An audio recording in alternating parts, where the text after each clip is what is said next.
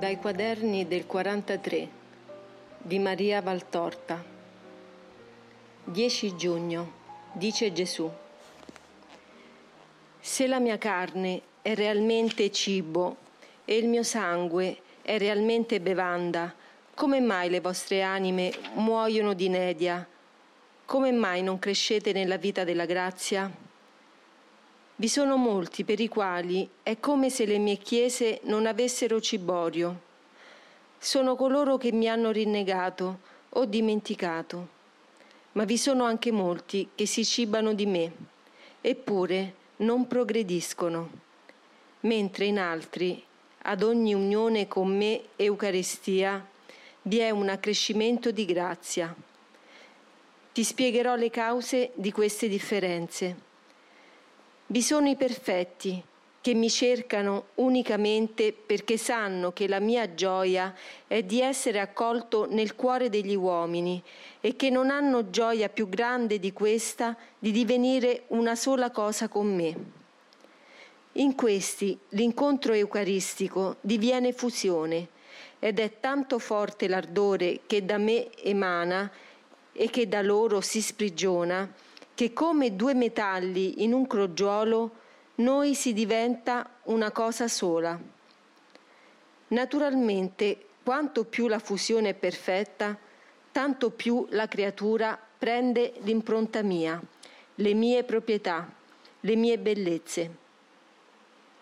Così sanno unirsi a me quelli che voi chiamate poi santi, ossia i perfetti che hanno capito chi io sono ma in tutte le anime che vengono a me con vero trasporto e puro cuore, io porto grazie indicibili e trasfondo la mia grazia di modo che esse procedono sulla via della vita e anche se non raggiungono una santità clamorosa, riconosciuta dal mondo, raggiungono sempre la vita eterna, perché chi sta in me ha vita eterna.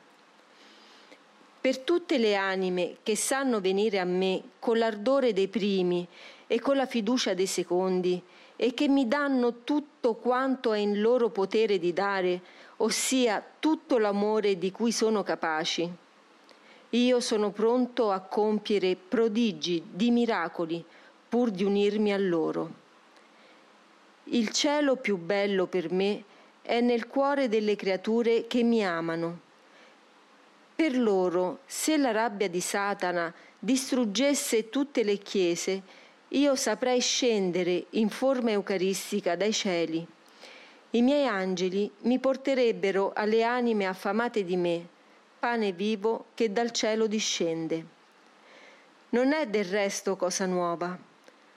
Quando la fede era ancora fiamma di amore vivo, io ho saputo andare ad anime serafiche seppellite negli eremi o nelle celle murate. Non occorrono cattedrali a contenermi, mi basta un cuore che l'amore consacri. Anche la più vasta e splendida cattedrale è sempre troppo angusta e povera per me. Dio che empio di me tutto quanto è opera umana è soggetta alle limitazioni dell'umano e io sono infinito, mentre non m'è angusto e povero il vostro cuore, se la carità lo accende. E la più bella cattedrale è quella della vostra anima abitata da Dio. Dio è in voi quando voi siete in grazia ed è del cuore vostro che Dio si vuole fare un altare. Nei primi tempi della mia Chiesa non vi erano le cattedrali, ma io avevo un trono degno di me in ogni cuore di cristiano. Vi sono poi quelli che vengono a me soltanto quando il bisogno li spinge o la paura li sprona. Allora vengono a bussare al tabernacolo, che si apre concedendo sempre conforto. Spesso se è utile la grazia richiesta, ma vorrei però che l'uomo venisse a me non soltanto per chiedere, ma anche per dare. Indi vengono quelli che si accostano alla mensa, dove io mi faccio cibo per abitudine. In questi i frutti del sacramento daranno per quel poco di tempo che durano le specie e poi dileguano, non mettendo nessun palpito nel loro venire a me, non progrediscono nella vita dello Spirito, che è essenzialmente vita di carità.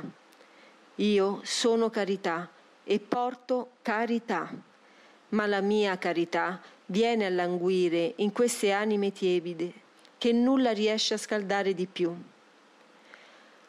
Altra categoria, quella dei farisei. Vi sono anche ora. È una gramigna che non muore. Costoro fanno gli ardenti, ma sono più freddi della morte sempre uguali a quelli che mi misero a morte. Vengono mettendosi bene in mostra, gonfi di superbia, saturi di falsità, sicuri di possedere la perfezione, senza misericordia fuorché per se stessi, convinti d'essere esempio al mondo.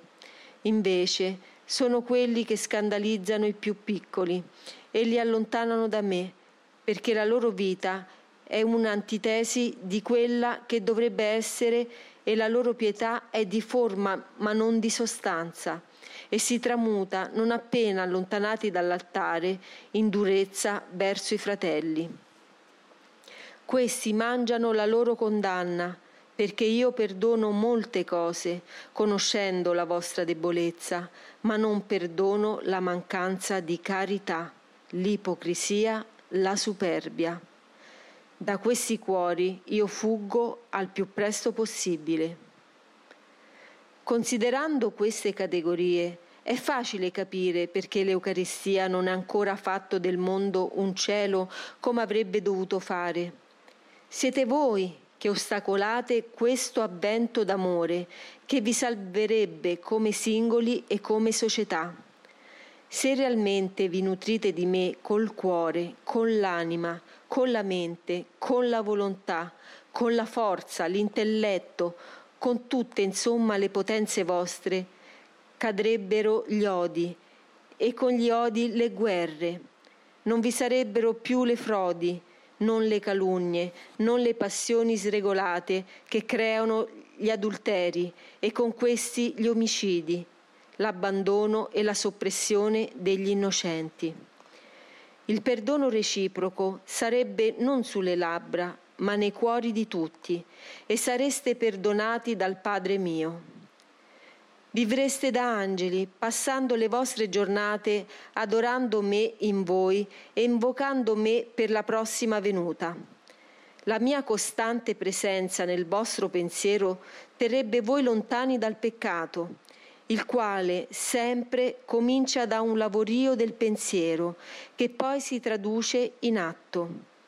Ma dal cuore fatto ciborio non uscirebbero che pensieri soprannaturali e la terra ne sarebbe santificata.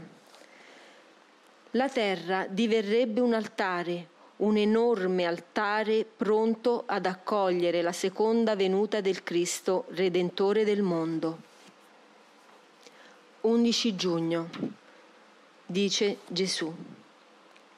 Sei troppo afflitta per copiare quanto ti ho detto, molto più che è argomento che ti costa trascrivere. Lascialo dunque per oggi e ascolta me che ti parlo. Hai tanta pena, povera anima, ma io voglio sollevare la tua pena. Non levare la tua pena, ma sollevarla sollevarla consolandoti e sollevarla aiutandoti ad alzarla bene in alto perché sia tutta meritoria. Se mi ascolti vedrai che la ferita duole meno. Maria, non essere una che non sa fare e sfruttare le monete che io le do. Ogni evento della vostra giornata d'uomini è una moneta che Dio vi affida perché la facciate fruttare per la vita eterna. Della nuova moneta che io ti do, servitene in modo da ricavarne il cento per cento. In che modo? Con la rassegnazione per prima cosa, accettando di bere questo calice senza torcere altrove la testa, evitando di accostare all'amarissimo orlo le labbra. Con riconoscenza sempre verso di me che te lo porgo con la cognizione giusta, come solo io la posso avere, di fare a te del bene, di fare ossia per te un nuovo atto d'amore. Con fiducia io ti aiuterò a portare la nuova croce e le altre che da questa sgorgeranno. Non sei contenta d'avermi per Cireneo, io il tuo Gesù che ti ama?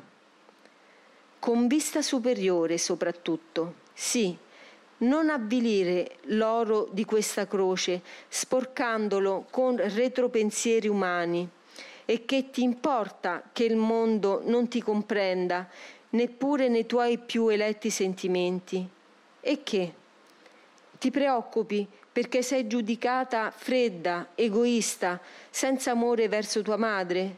E che? Ti addolori di un povero giudizio umano? No, Maria.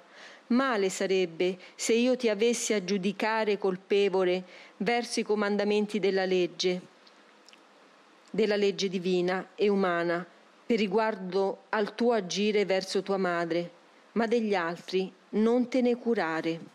E guarda, guarda me una volta ancora.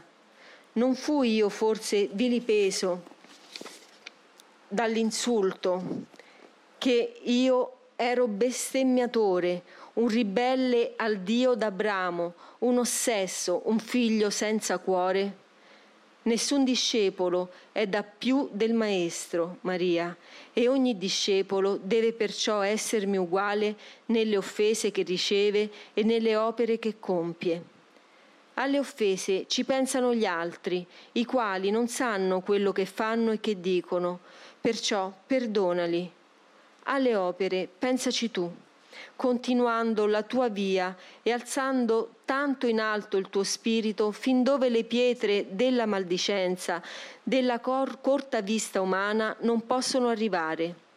Sono io che vedo e giudico e che ti premio e benedico. Gli altri sono polvere che cade. Vai in pace, Maria. Ecco che ti tocco per sollevare dal tuo capo la corona spinosa Oggi la porterò io per te e non cercare mai altri cuori forché il mio per consolare il tuo soffrire. Anche percorressi tutta la terra, non troveresti nessuno che ti capisse con verità e giustizia come lo può fare Gesù, tuo maestro e amico. Vai in pace, ti do la mia pace. Per capire le cose, voi uomini avete bisogno di mettere meticolosamente tutte le cose in chiaro, punti, virgole, esclamativi, interrogativi e spesso non servono. Ma Dio non ha bisogno di sofisticare tanto per capire. Egli vede nel profondo e giudica il vostro profondo. È per questo che io vi ho detto, quando pregate non dite tante parole, il vostro Padre sa di che abbisognate. Il vostro Padre capisce Maria, vede, giudica, con vera giustizia e con grande misericordia. Non misura col vostro centimetro, non condanna secondo il vostro codice e non guarda con i vostri occhi miopi anche quando una colpa c'è realmente, ma il colpevole ne è così umiliato già da giudicarsi da sé meritevole di condanna, io, misericordia, dico, non ti condanno, va e non più peccare, come ho detto all'adultera. Che il prossimo non capisca mai con vera giustizia ne hai continue prove. L'ultima è di ieri sera, sono stati feriti il tuo cuore di figlia e la tua suscettibilità di donna con un unico colpo. E da chi avrebbe potuto conoscerti a fondo? Questo ti dimostri, una volta di più, che non c'è che Dio che sia infinitamente giusto. Lascia cadere tutto quello che non sia Dio. Voglio che tu viva di Dio solo. Vuoi un esempio di come sia limitata la perspicacia umana? Tu, nel trascrivere una frase, hai omesso, parendo di già chiaro il pensiero mentre io te lo dettavo, due parolette, in lei, due microscopiche parolette. Ma dopo né tu né altri avete più capito il significato vero della frase. Era anzi in lei, Maria, la grazia stessa, cioè era pienamente in Maria Dio, grazia stessa. Un'inezia di omissione, ma che ha fatto sì che non afferraste più bene il senso della frase. Così è di tutto. La limitata vista intellettuale umana vede alla superficie e spesso malamente anche alla superficie. Per questo vi ho detto, non giudicate. A persuadere te e altri che quanto scrivi non è cosa tua, lascio apposta delle lacune nella tua mente, come quella dei dieci giusti che avrebbero potuto salvare quell'antica città l'hai dovuto chiedere al Padre. Oppure lascio che tu commetta una piccola modificazione per mostrarti che da te sbagli subito e ti levo la voglia di riprovartici. In tal modo ti tengo bassa e persuasa che nulla è tuo e tutto è mio. Tutto il bene che voi fate, anche se molto vasto, è una piccolezza trascurabile se confrontata all'infinito bene che è Dio. E anche le vostre opere più perfette, di una perfezione umana, sono piene di mende agli occhi di Dio. Ma se voi le offrite unite ai miei meriti, ecco che esse prendono le caratteristiche che piacciono a Dio acquistano in perfezione, in estensione e divengono capaci di redenzione. Bisogna sapere fare tutto in me, imitando me e nel mio nome. Allora il Padre mio vede nelle vostre opere il mio segno e la somiglianza mia e le benedice e fa fruttare. Per una sbagliata umiltà non devi mai dire io non, non posso fare ciò. Io l'ho detto, farete le stesse opere che faccio io, appunto perché rimanendo in me con la vostra buona volontà, divenite dei piccoli Cristi capaci di seguire me, Cristo vero, in tutte le contingenze della vita.